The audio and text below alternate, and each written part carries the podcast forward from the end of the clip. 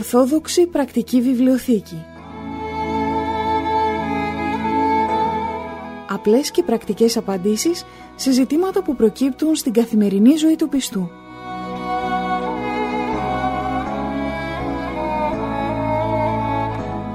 Στις απορίες μας απαντά ο Αρχιμανδρίτης Πατυρνικάνορ Παπα-Νικολάου, καθηγούμενος της Ιεράς Μονής Αγίας Τριάδος Παρμού Ολύμπου.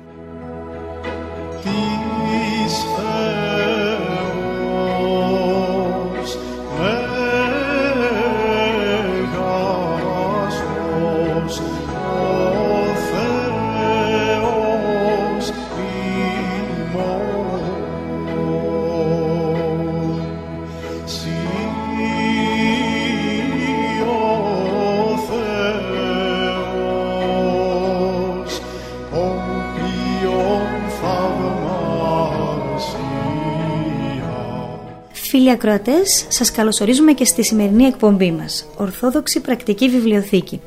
Κοντά μας ο Πατήρ Νικάνορ. Πάτερ την ευχή σας. Την ευχή του Κυρίου. Δεχτήκαμε Πάτερ ε, και να ξεκινήσουμε με αυτό τη σημερινή μας εκπομπή ένα μήνυμα ερώτηση. Ε, μας λένε ότι στην ε, Δυτική Εκκλησία η Καθολική στην εξομολόγηση ο πνευματικός δεν βλέπει τον εξομολογούμενο. Και αυτό λέει είναι πιο καλό, πιο άνετα νιώθει και πάει οποιοδήποτε να εξομολογηθεί. Γιατί δεν συμβαίνει αυτό και σε εμάς, Είναι καλύτερο; Ε, αδερφή Αγγελική, ναι έτσι είναι η πραγματικότητα, δηλαδή στην Καθολική Εκκλησία όταν πάει κάποιος να εξομολογηθεί εισέρχεται σε ένα χώρο ο οποίος ε, χωρίζεται με έναν δεύτερο χώρο με ένα καφασωτό χώρισμα σαν δίχτυ από το οποίο περνάει μεν η φωνή δηλαδή ένας που κάθεται στον ένα χώρο ακούει τον διπλανό αλλά όμως δεν τον βλέπει. Αυτό βέβαια οι καθολικοί το έχουν εφεύρει για να μην αισθάνεται ο άνθρωπος ντροπή να πει τις αμαρτίες του βλέποντας τον ο πνευματικός να μην τον ξέρει να είναι ένας άγνωστος προς άγνωστο και απλώς να πει τις αμαρτίες του και να λάβει τη συγχωρητική ευχή και να φύγει. Ε, αυτό βέβαια δεν γίνεται έτσι στην Ορθοδοξία. Η Ορθοδοξία δεν ε, χρησιμοποιεί, δεν τελεί έτσι το μυστήριο της εξομολογήσεως και βέβαια πολύ σωστά δεν το τελεί έτσι διότι το μυστήριο της εξομολογήσεως είναι ε, καθαρά ένα μυστήριο που έχει να κάνει με πρόσωπα.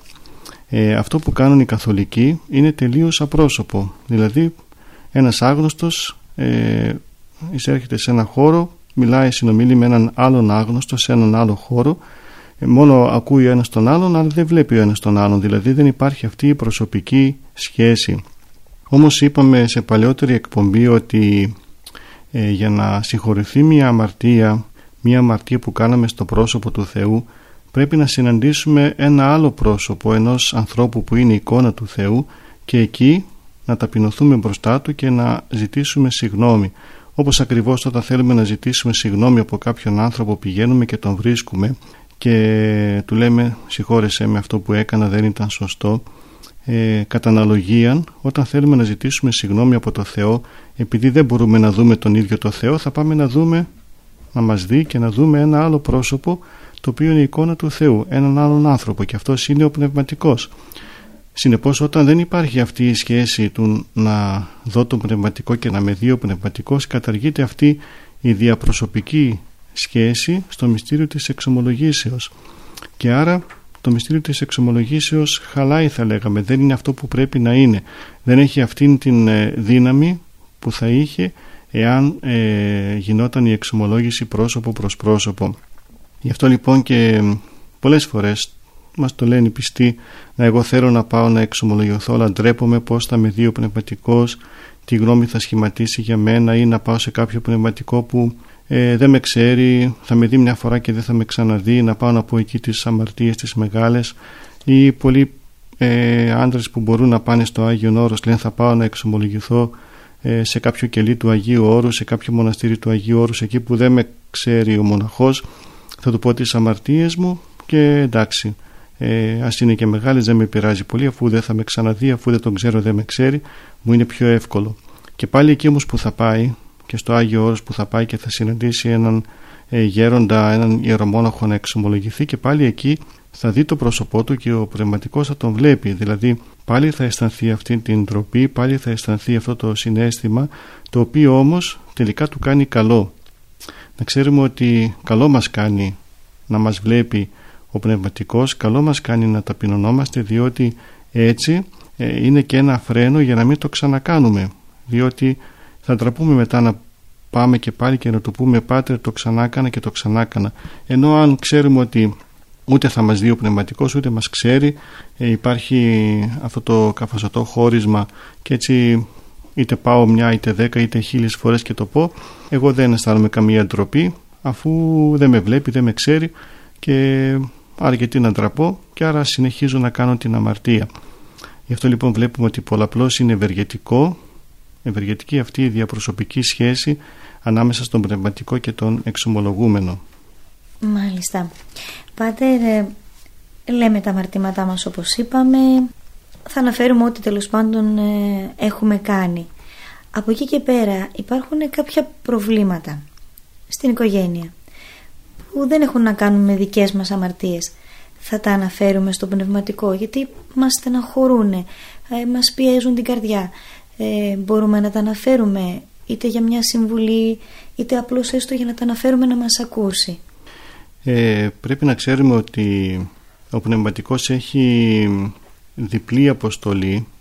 Η πρώτη του αποστολή είναι να συγχωρεί τις αμαρτίες μας δηλαδή θα πάμε στον πνευματικό και όταν θα καθίσουμε να εξομολογηθούμε το πρώτο που θα το πούμε ε, είναι οι αμαρτίες μας αλλά η εξομολόγηση έχει και ένα δεύτερο κομμάτι το οποίο βέβαια δεν ανήκει στην εξομολόγηση αλλά ανήκει στην πνευματική καθοδήγηση. Ε, το δεύτερο κομμάτι είναι να ζητήσουμε τις συμβουλές του πνευματικού. Και οι συμβουλές αυτές έχουν κυρίως να κάνουν με τα θέματα που αντιμετωπίζουμε ως πιστοί ως μέλη της Εκκλησίας θέματα που έχουν οι άνθρωποι οικογενειακά με τη σύζυγο, με το σύζυγο, με τα παιδιά, με συγγενείς, με γειτόνους. Όλα αυτά τα θέματα επειδή πολλές φορές δεν ξέρουμε πώς να τα λύσουμε ε, ερωτήσεις που δεν ξέρουμε πώς να τις απαντήσουμε. Θέλουμε όλοι μας να έχουμε κάποιον άνθρωπο ο οποίος είναι πιο σοφός από μας πιο συνετός, πιο φωτισμένος άνθρωπος του Θεού άνθρωπος ο οποίος θα μας δώσει την απάντηση που θα μας την έδινε ο ίδιος ο Θεός. Γι' αυτό λοιπόν και ρωτάμε τέτοια θέματα και θέλουμε από τον πνευματικό να μας δώσει απαντήσεις. Βέβαια πρέπει να ξέρουμε ότι ο πνευματικός δεν μπορεί να ασχολείται με θέματα οικονομικά, θέματα ε, οικογενειακά, ε, θέματα περιουσιακά. Δεν είναι σωστό να βάζουμε τον πνευματικό να μας λύνει τέτοιες διαφορές και να μας λέει εσύ έχεις δίκιο παράδειγμα που ζητάς το τάδε σπίτι ε, που στο πήρε ο αδερφός σου ή δεν έχεις δίκιο ή όλα αυτά. Εμείς τον πνευματικό θα, του, θα το πούμε να μας καθοδηγεί στην πνευματική ζωή και θα του πούμε και άλλα πρακτικά θέματα τα οποία αντιμετωπίζουμε αλλά σε θέματα τέτοια, τέτοιας φύσεως που προανέφερα, ιδίως οικονομικά, περιουσιακά, οικογενειακά και τέτοια θέματα, καλά είναι να μην εμπλέκουμε τον πνευματικό και καλά είναι και οι πνευματικοί βέβαια να μην εμπλέκονται σε τέτοια θέματα. Πολύ χαρακτηριστικά θυμάμαι από την Καινή Διαθήκη όταν κάποιος πλησίασε τον Κύριό μας και του ζήτησε να, ε, να μεσητεύσει για να χωρίσουν σωστά την περιουσία γιατί προφανώς αισθανόταν αδικημένος έτσι όπως είχε, την είχε χωρίσει ο αδερφός του την περιουσία και θέλησε να πάει ο Κύριος ο οποίος ήξερε ότι είναι δίκαιος και θα χώριζε την περιουσία σωστά. Ε, ο Κύριος δεν τον άκουσε, δεν πήγε δεν του είπε ναι θα έρθω να το χωρίσουμε δίκαια αλλά τι του είπε ε, φεύγετε από κάθε πλεονεξία αυτό το είπε ο Κύριος δηλαδή ε, να μην είστε άνθρωποι πλεονέκτες δεν πειράζει ας αδικηθείτε κάτι ας πάρει ο αδερφός σου κάτι περισσότερο. Δεν πειράζει. Αυτό που έχει σημασία και αξία είναι να είστε αγαπημένοι, να ζήσετε την υπόλοιπη ζωή σας μονιασμένοι χωρίς ε, να έχετε τέτοια στο μυαλό σας. Αυτό είπε ο Κύριος δεν πήγε να χωρίσει περιουσίες, δεν ασχολήθηκε με οικονομικά θέματα. Αυτό πρέπει να κάνουν και οι πνευματικοί, αλλά αυτό πρέπει και οι πιστοί να μην το ζητούν από τους πνευματικούς, να μην ζητούν ε, να, και να μην μπλέκουν τους πνευματικούς σε τέτοια θέματα. Ε, ο πνευματικός είναι για άλλα θέματα, είναι για πνευματικά. Ε, και αυτό που ίσως που θα τους πει ο πνευματικός στην περίπτωση που ο πιστός ρωτήσει ο πνευματικός θα πρέπει να αναφέρει αυτό που είπε ο Κύριος μας ότι να μην είστε πλεονέκτες να μην τρέχετε στα δικαστήρια κοιτάξτε να βρείτε λύσεις χωρίς να μαλώσετε. Αυτά θα πει ο πνευματικός. Πάτερ, ακούμε πολλούς να λένε ότι δεν κάνουν τίποτα αν δεν ρωτήσουν ε, τον πνευματικό τους. Είναι καλό αυτό, έτσι πρέπει να γίνεται; Ε, είναι, είναι υπερβολή αυτό. Αυτό μπορεί να γίνει σε ένα μοναστήρι που ο πνευματικός, ο γέροντας, ο ηγούμενος είναι συνεχώς μέσα στο μοναστήρι και εκεί ε, οι πατέρες πρέπει να κάνουν πλήρη υπακοή. Βλέπετε και όταν κάθονται να φάνε οι μοναχοί δεν βάζει κανείς μπουκιά στο στόμα του αν δεν ευλογήσει ο ηγούμενος στην τράπεζα. Δεν πίνει κανείς γουλιά ε, νερό ε, για να ξεδιψάσει την ώρα του φαγητού αν ο ηγούμενος δεν χτυπήσει το καμπανάκι αν δεν πιει πρώτα ο ηγούμενος και δεν δώσει έτσι την ευχή του να πιούν και οι άλλοι. Δηλαδή μέσα σε ένα μοναστήρι δεν μπορεί κάποιος ούτε να φάει ούτε να πιει καν νερό αν δεν πάρει ευλογία από τον ηγούμενο. Αυτό όμως ισχύει για τα μοναστήρια, αυτό δεν μπορεί να ισχύσει για τον κόσμο έξω. Δεν μπορεί ο κάθε ε, πιστός συνεχώς να ενοχλεί τον πνευματικό και να του λέει τι θα φάω σήμερα, ε, τι θα κάνω, πού θα πάω, τι ώρα θα βγω από το σπίτι, τι ώρα θα μπω στο σπίτι και ένα σωρό άλλες ερωτήσεις που πολλοί άνθρωποι κουραστικοί πηγαίνουν και ενοχλούν τους πνευματικούς για το κάθε τι. Πρέπει να ξέρουμε τι ρωτάμε στον πνευματικό. Ο πνευματικός θα μας δώσει τις γενικές οδηγίες και στα πνευματικά θέματα αλλά και σε άλλα θέματα, αλλά δεν θα μπει σε λεπτομέρειες ούτε και είναι η δουλειά του αυτήν, αλλά ούτε και εμείς πρέπει συνεχώς να τον ενοχλούμε για καθημερινά μας ζητήματα. Αν πάρουμε τις γενικές οδηγίες, αν ξέρουμε το πνεύμα του, αν ξέρουμε γενικά τι θέλει, πώς τα θέλει, τότε και θα φερόμαστε έτσι όπως το θέλει και ο ίδιος. Δηλαδή δεν χρειάζεται κάθε φορά να του πούμε το ίδιο θέμα, θα μας το πει μια φορά, δυο, θα το καταλάβουμε και από εκεί και πέρα έτσι θα ενεργούμε γενικότερα στη ζωή μας. Πάτερ, στην εξομολόγηση αναφέρουμε όπως λέμε τα ενέργο αμαρτήματα, αυτά που πράξαμε δηλαδή, τα εν λόγω, ό,τι έχουμε πει. Τι γίνεται όμως με τα ενδιανία αμαρτήματα; Ναι και αυτή είναι μια μεγάλη κατηγορία αμαρτημάτων, τα αμαρτήματα τα οποία έρχονται μέσα στο μυαλό μας, οι σκέψεις μας, οι λογισμοί μας, οι διαλογισμοί μας, οι επιθυμίες μας. Είναι μια μεγάλη, πολύ μεγάλη κατηγορία αμαρτημάτων ε, την οποία ίσως πολλοί δεν τη δίνουν σημασία αλλά και άλλοι τη δίνουν πάρα πολύ μεγάλη σημασία. Οι λογισμοί είναι ένα θέμα τεράστιο και ένα θέμα το οποίο πολεμάει πολύ ο πονηρός τον άνθρωπο ε, και ξέρει ο πονηρός ότι για να γίνει μια αμαρτία δεν γίνεται έτσι απλά και ε, εύκολα αλλά πρέπει πρώτα να μπει ο λογισμός μέσα στο μυαλό του ανθρώπου και ο λογισμός αυτός στη συνέχεια να γίνει επιθυμία και μετά να γίνει και πράξη. Θα λέγαμε Πάτερ ότι βρισκόμαστε στην εποχή που λόγω των πολλών ε, πληροφοριών που παίρνουμε είναι όντως το κατεξοχήν ε, όπλο του διαβόλου να μας πολεμάει με τους λογισμούς. Ε, όχι μόνο σήμερα, πάντοτε. Πάντοτε ο διάβολος πολεμούσε τους ε, ανθρώπους με τους λογισμούς, ιδίως τους μοναχούς αλλά και όλους τους πιστούς. Ε, θέλει ο διάβολος τον άνθρωπο να τον μπερδεύει Θέλει ο διάβολος τον άνθρωπο να τον βάζει λογισμούς διαφόρους και λογισμούς οι οποίοι θα τον οδηγήσουν στην αμαρτία.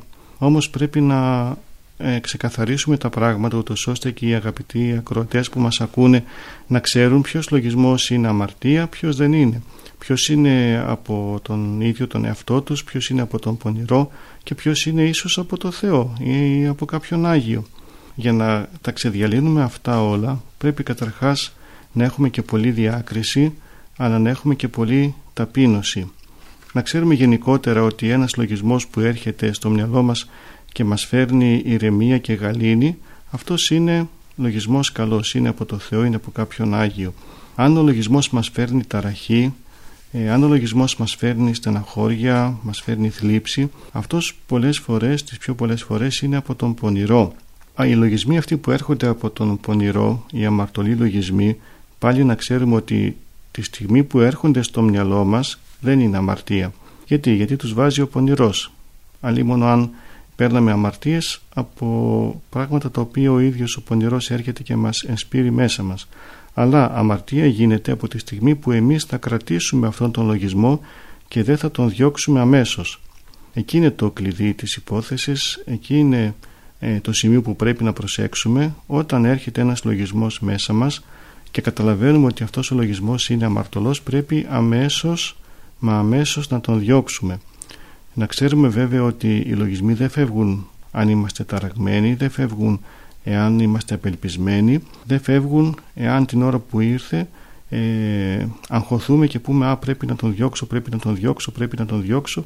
Έτσι δεν φεύγει ο λογισμός. Ο λογισμός φεύγει μόνο εάν αδιαφορήσουμε γι' αυτόν και εάν συνεχίσουμε πολύ απλά την εργασία μας, το οτιδήποτε κάνουμε, να συνεχίσουμε απλά να το κάνουμε.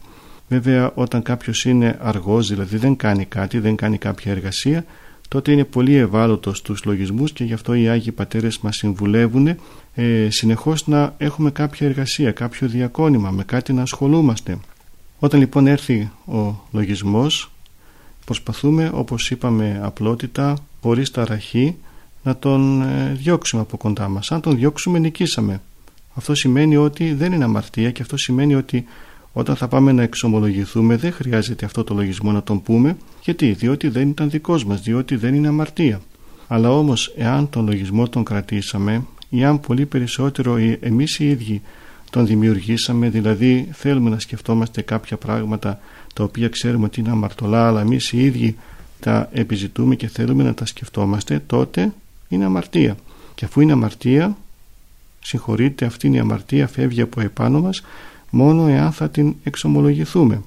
Συνεπώς εξομολογούμαστε τους λογισμούς που μένουν μέσα μας που τους κρατούμε δηλαδή και αυτούς που εμείς οι ίδιοι τους φέρνουμε επειδή τους θέλουμε. Λογισμοί οι οποίοι περνάνε σαν αστραπή από το μυαλό μας όσο κακοί και άσχημοι και βλάσφημοι να είναι αυτούς δεν τους εξομολογούμαστε αφού δεν είναι αμαρτία αφού δεν έχουμε εμείς ευθύνη για το ότι ήρθαν μέσα στο μυαλό μας αυτό το προσέξουμε πολύ και να μην είμαστε ούτε υπερευαίσθητοι και τον κάθε λογισμό τον θεωρούμε μια μεγάλη αμαρτία και θέλουμε αμέσως να τρέξουμε να εξομολογηθούμε ούτε και από το άλλο άκρο να, να είμαστε ανέστητοι και να λέμε εντάξει εγώ αυτά που σκέφτηκα δεν είναι και αμαρτίες, δεν έκανα κακό σε κανέναν. Ε, σκέφτηκα κάποια πράγματα μέχρι εκεί. Όχι, να ξέρουμε τι είναι αμαρτία και τι δεν είναι αμαρτία από όλα αυτά. Συνήθως οι ευαίσθητοι άνθρωποι όπως είπατε ταλαιπωρούνται πάρα πολύ πάτερ ε, πολλές φορές ρωτάνε μήπως το έκανα αυτό μήπως με αυτό που σκέφτηκα έχω αυτή την αμαρτία και ταλαιπωρούνται πάρα μα πάρα πολύ. Μπορούμε να βοηθήσουμε αν είναι τα παιδιά μας έτσι ή κάποια φίλη μας. Βεβαίως και μπορούμε και πρέπει και είναι χρέος μας επειδή αυτές οι αμαρτίες δεν εξομολογούνται εύκολα δηλαδή κάποιος δεν λέει τους λογισμούς του εύκολα είτε ντρέπεται είτε σκέφτεται πόσο άλλος, τι θα σκεφτεί ο άλλος για μένα που σκέφτηκα εγώ τέτοια πράγματα. Γι' αυτό και επειδή δεν το λέει στον συνάνθρωπό του, είναι πολύ δύσκολο αν δεν ξέρει τον τρόπο να τα πολεμήσει, του είναι πολύ δύσκολο να τα πολεμήσει και να τα νικήσει. Επειδή υπάρχει αυτή η δυσκολία, γι' αυτό και πρέπει και οι ιερείς, οι πνευματικοί, αλλά και οι άνθρωποι που, είναι, που κάνουν πνευματική ζωή και γνωρίζουν ε, άλλους ανθρώπους που ε, δεν ξέρουν πολλά πράγματα γύρω από την ε, ζωή την ε, πνευματική να τους το λένε, να τους το τονίζουν αυτό ότι ξέρετε θα περάσουν και σκέψεις οι οποίες είναι αμαρτωλές. Ε, επειδή αυτές οι σκέψεις περνάνε σε όλους τους ανθρώπους. Μην ταραχθείτε τότε μην στεναχωρηθείτε, μην απελπιστείτε. Είναι από τον διάβολο αυτές οι σκέψεις αφήστε να φύγουν και να τους δείξουμε τον τρόπο ο οποίος όπως σας είπα είναι είναι να είμαστε ήρεμοι, να μην ταραχθούμε καθόλου και να προσπαθήσουμε με πολύ ηρεμία να συνεχίσουμε το, τη δουλειά μας, το διακόνημά μας, να ξεχαστούμε δηλαδή. Έτσι φεύγουν οι λογισμοί, βέβαια κάνοντας και προσευχή, αλλά επειδή πολλοί λένε έρχονται κακοί λογισμοί, αμέσως εγώ λέω την ευχή του Κύριου Ιησού Χριστέ ελεησόν με. Καλό είναι αυτό, αλλά πολλές φορές φέρνει και αντίθετο αποτέλεσμα όταν το κάνουμε με άγχος, λέμε Κύριε Σου Χριστέ, ελέησόν με, Κύριε Σου Χριστέ, ελέησόν με, συνέχεια, συνέχεια, συνέχεια για να φύγουν οι λογισμοί.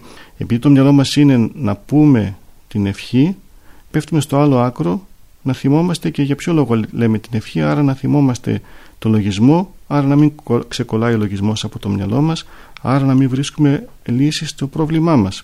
Η λύση, όπως σας είπα, η πιο σωστή και η πιο καλή είναι με ηρεμία να τον αφήνουμε το λογισμό να φεύγει έχουν ημερομηνία λήξης ε, οι λογισμοί; Υπάρχει ηλικία που σταματάνε, Πάτερ, να μας ε, παιδεύουν; Όχι, όχι. Οι λογισμοί ποτέ δεν σταματάνε.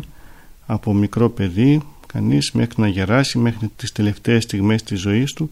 Οι λογισμοί είναι κάτι που είναι ένας συνεχής πόλεμος, κάτι το οποίο ο άνθρωπος αν από την νεότητά του δεν ξέρει να τους αντιμετωπίζει σωστά, θα τον πολεμούν μέχρι το τέλος της ζωής του.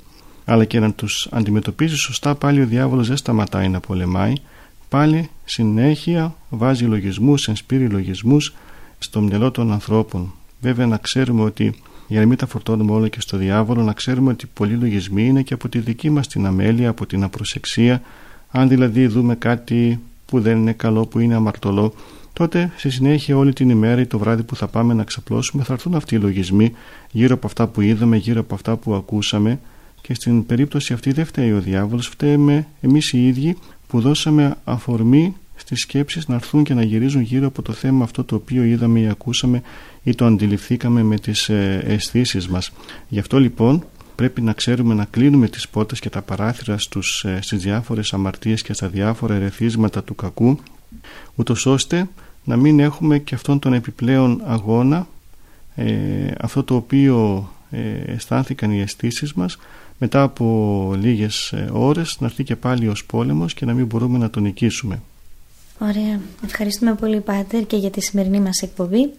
Με την ευχή σας να κλείσουμε, να χαιρετήσουμε τους φίλους ακροατές και να τους ευχαριστήσουμε που ήταν και σήμερα μέχρι αυτή την ώρα κοντά μας. Φίλοι μας, συνεχίστε να ακούτε το ραδιοφωνικό μας σταθμό. Έχετε πολλά να πάρετε και από τις επόμενες εκπομπές. Σας χαιρετούμε.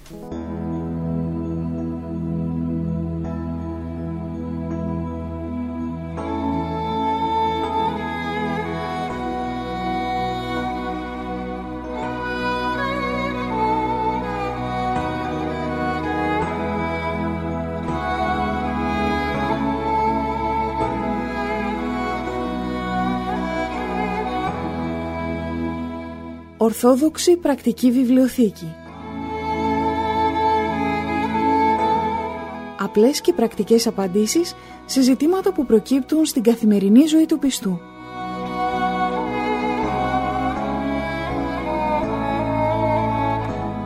Στις απορίες μας απαντά ο Αρχιμανδρίτης Πατυρνικάνορ Παπα-Νικολάου, καθηγούμενος της Ιεράς Μονής Αγίας Τριάδος Παρμού Ολύμπου.